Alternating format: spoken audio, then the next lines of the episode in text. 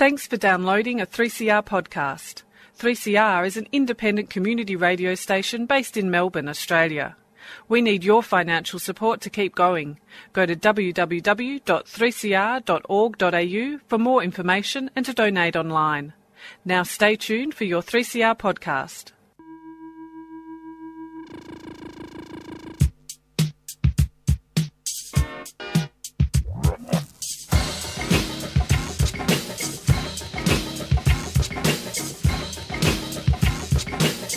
んだ意識と節くれだった。あどうですか。あどうですかえーといいですね。溢れる魚とネオンの産業。大人の女と子供の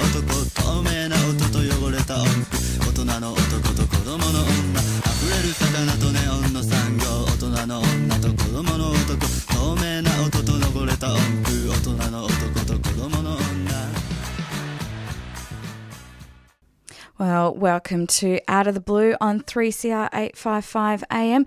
My name is Heather. I am flying solo today. Aaron is unable to make it into the studio because of some pretty exciting news. He and his lovely partner Sarah welcomed little Elliot into the world on the 28th of March. So Aaron is busy at home doing all his dad duties today. Before we start the show, I'd like to acknowledge the traditional owners of the land on which we broadcast from and pay respects to their elders, past, present, and emerging. Now, you could be listening to us live. You could also be listening to us on 3cr.org.au forward slash radio blue. You could be online, digital radio, podcasting. There's so many ways to listen to us. There's really no excuse. Um, today, I'm going to be talking a little bit about scuba diving in the glorious Port Phillip Bay and what to do if you encounter any wildlife that may require some assistance. I'm Philippe Cousteau from Earth Echo International, and you're listening to Out of the Blue 855 AM 3CR's Marine and Ocean News Program. Well, if you listen to 3CR, clap your hands. If you listen to 3CR, clap your hands. If you listen to 3CR, let sure know where you are. If you listen to 3CR, clap your hands. If you listen to 3CR, clap your hands. If you listen to 3CR, clap your hands. Well, check out the happening vibe. They're gonna ring up and subscribe. If you listen to 3CR, flap your ears. What? Who the hell is that? Flap your ears. What you talking about? I ain't no elephant. Get out of here. This is handmade radio. Flap your ears. Get out. Get the hell out of here now.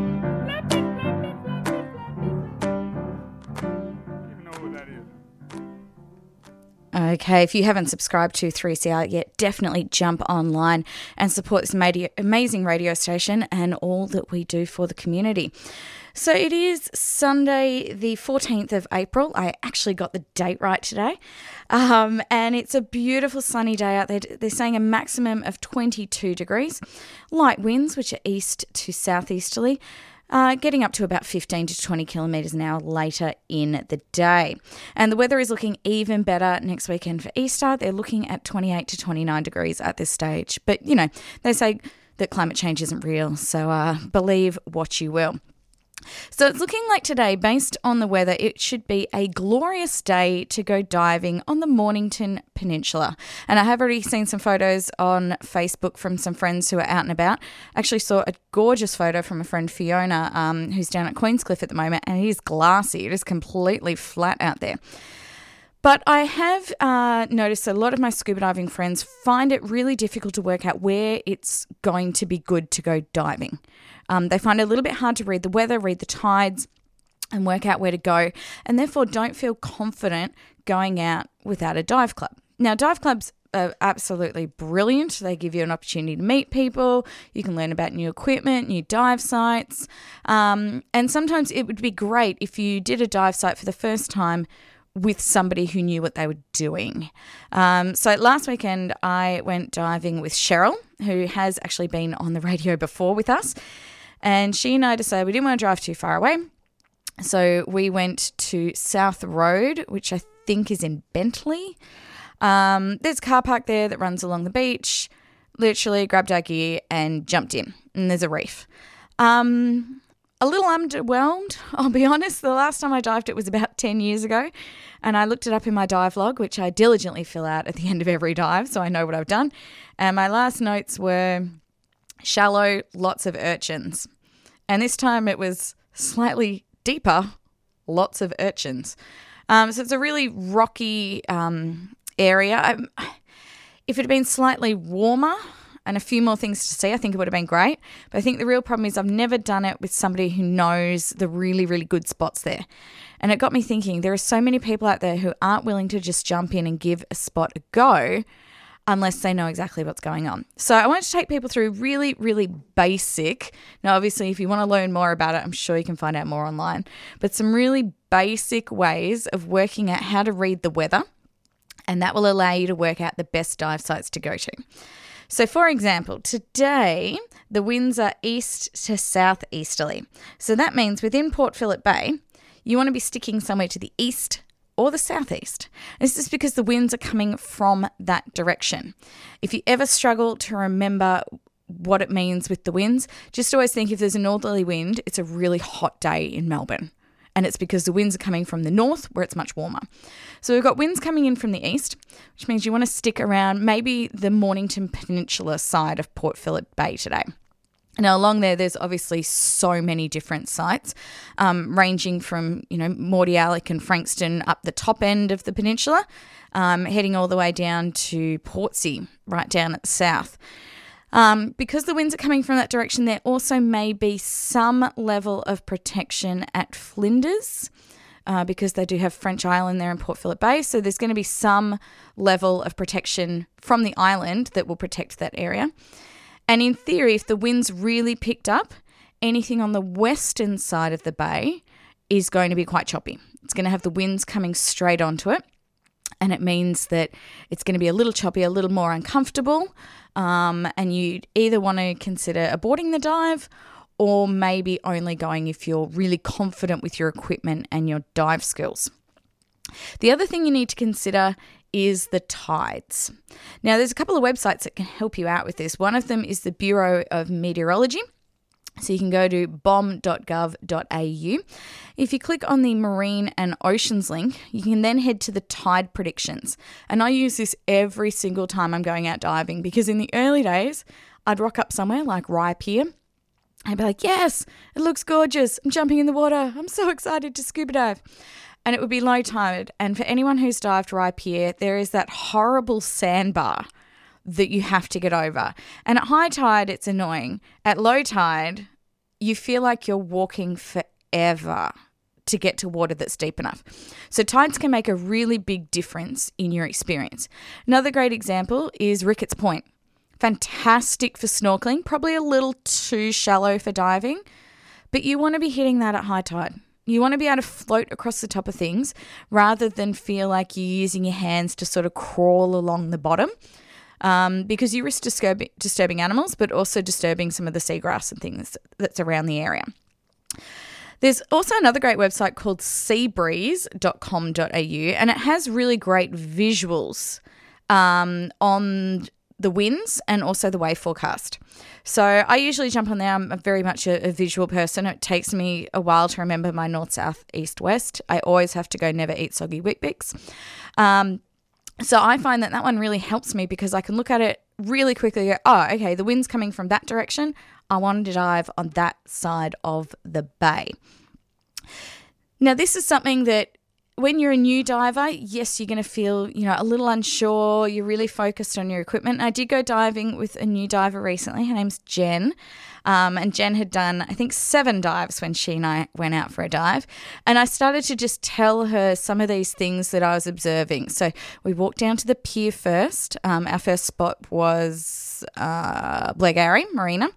So we walked down there first. I talked her through what we're going to be looking for, uh, where we were going to be diving.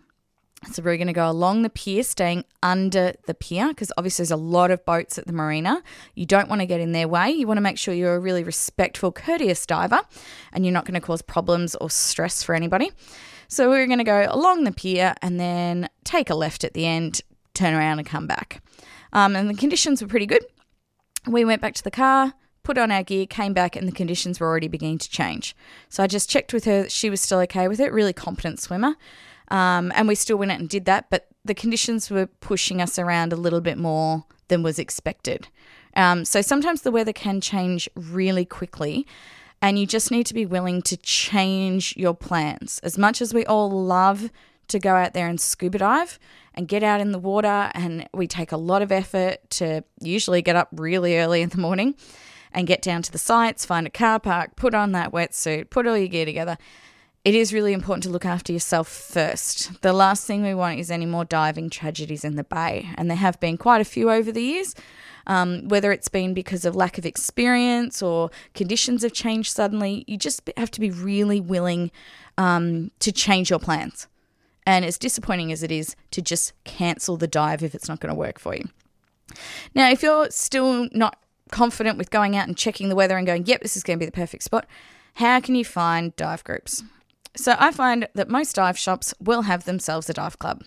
Dive clubs can be a fantastic way to meet people, especially um, people who may not necessarily just dive on weekends.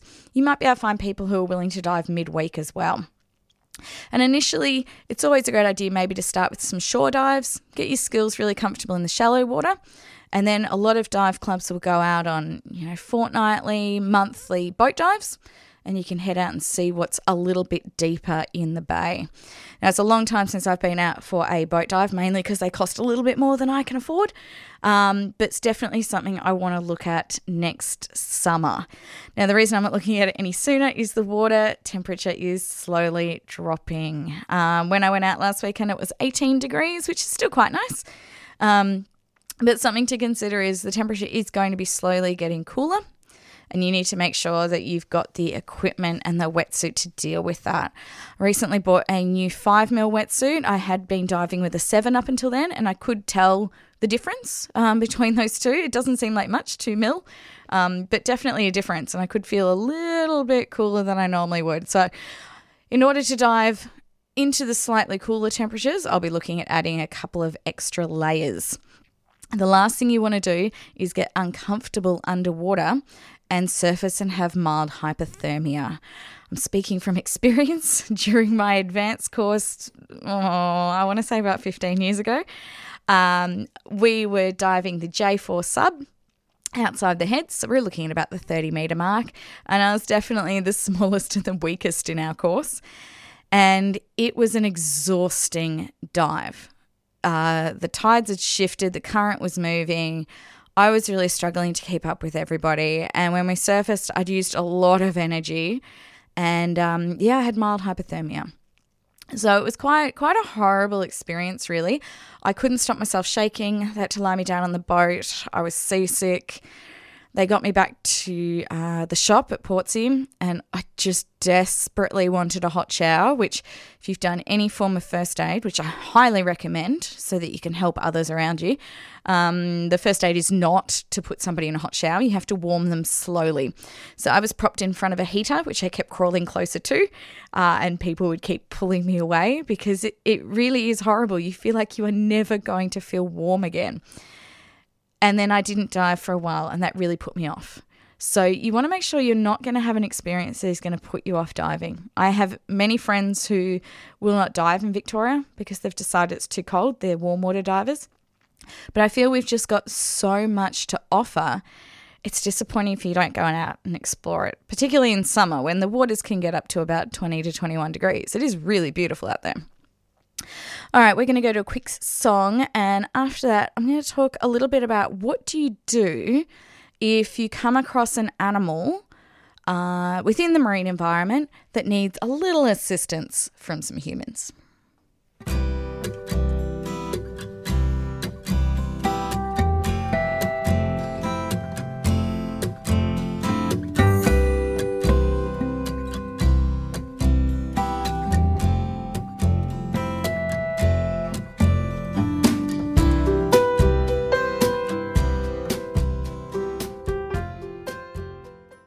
I'm Philippe Cousteau from Earth Echo International, and you're listening to Out of the Blue 855 AM 3CR's Marine and Ocean News program.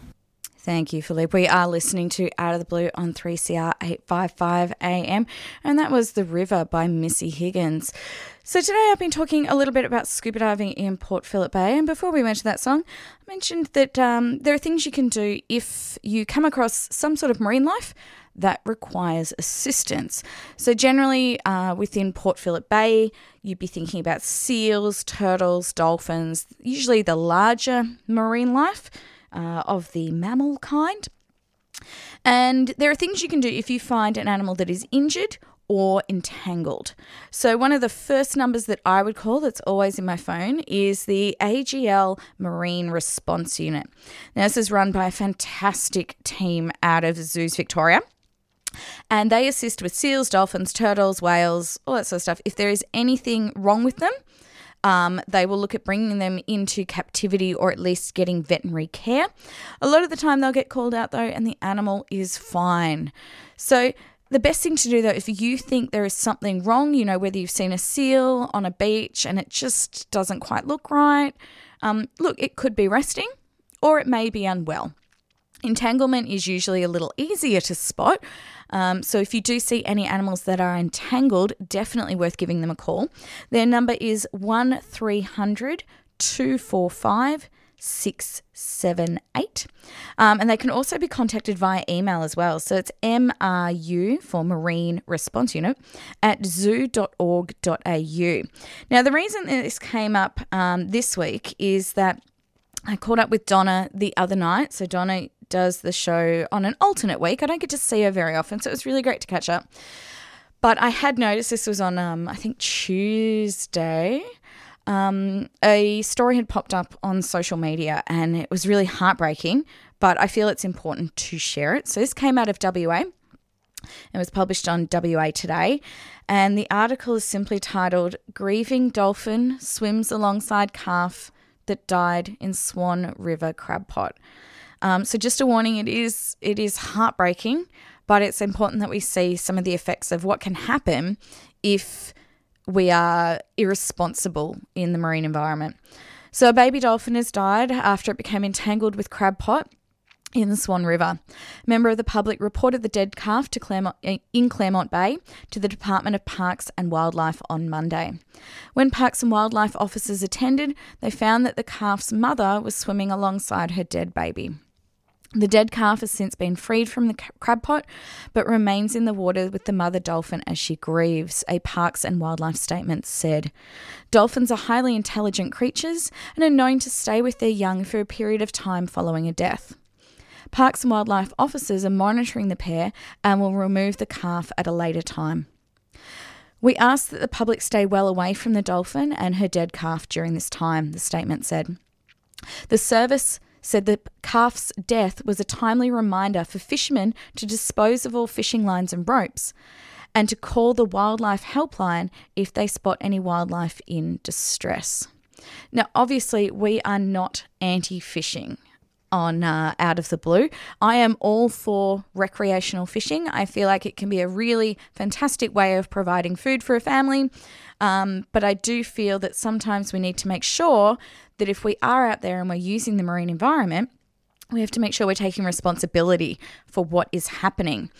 So, both of my brothers love to fish, and I always ensure that they have a fishing license.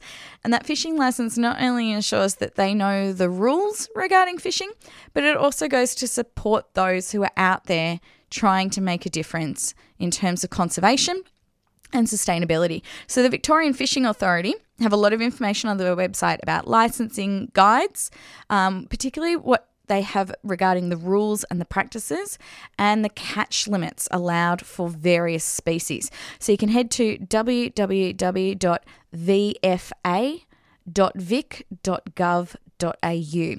Now, they also have another really interesting section, and it is another telephone number that I have in my phone at all times, and it's for 1 3 Fish.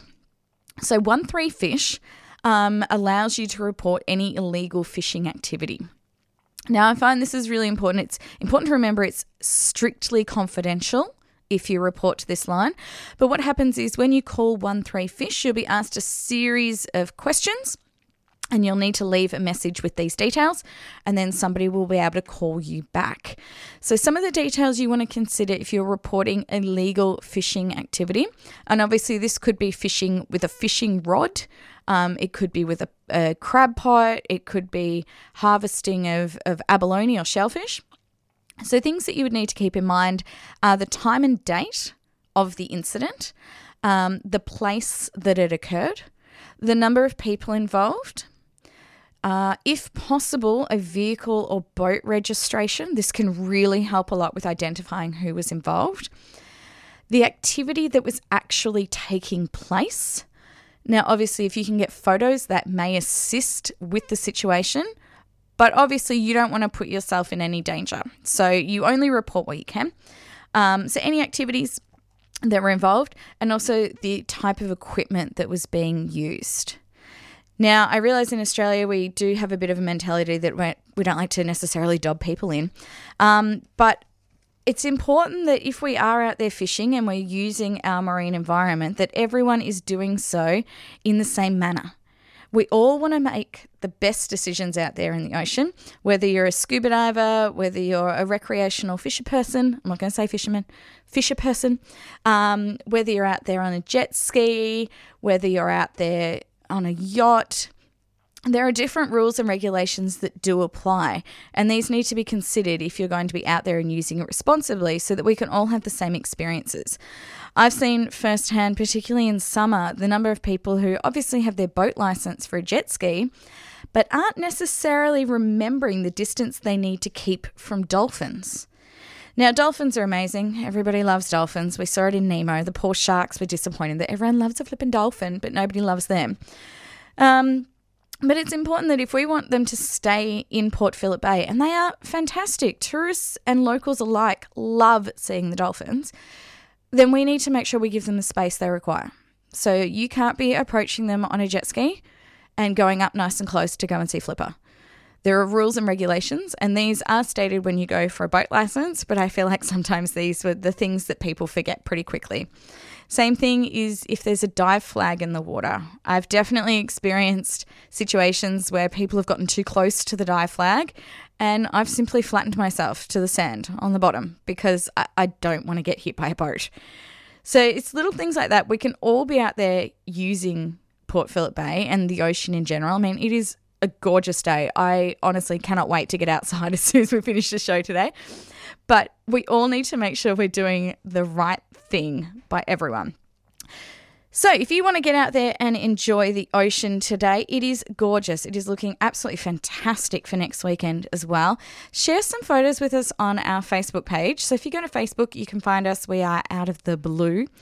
Um, and also let us know what you would like to hear about on the show. You can either do that fi- via Facebook or you can send us a message at uh, out of the blue 3cr at gmail.com. So we'd love to hear from all of our listeners out there so that we can make the show as best as we can and we can talk about the things that you want to hear. So, unfortunately, we are out of time for today. So, get out there, enjoy the sun. And coming up next is Sally with Out of the Pan. So enjoy your Sunday, and we'll be back next week.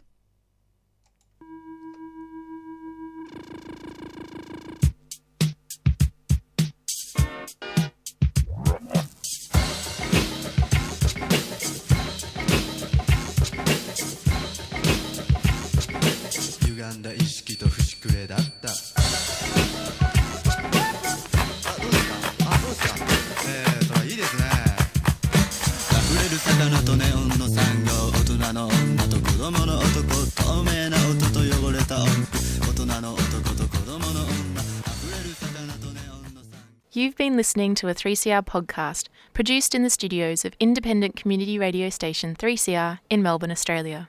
For more information, go to allthews.3cr.org.au.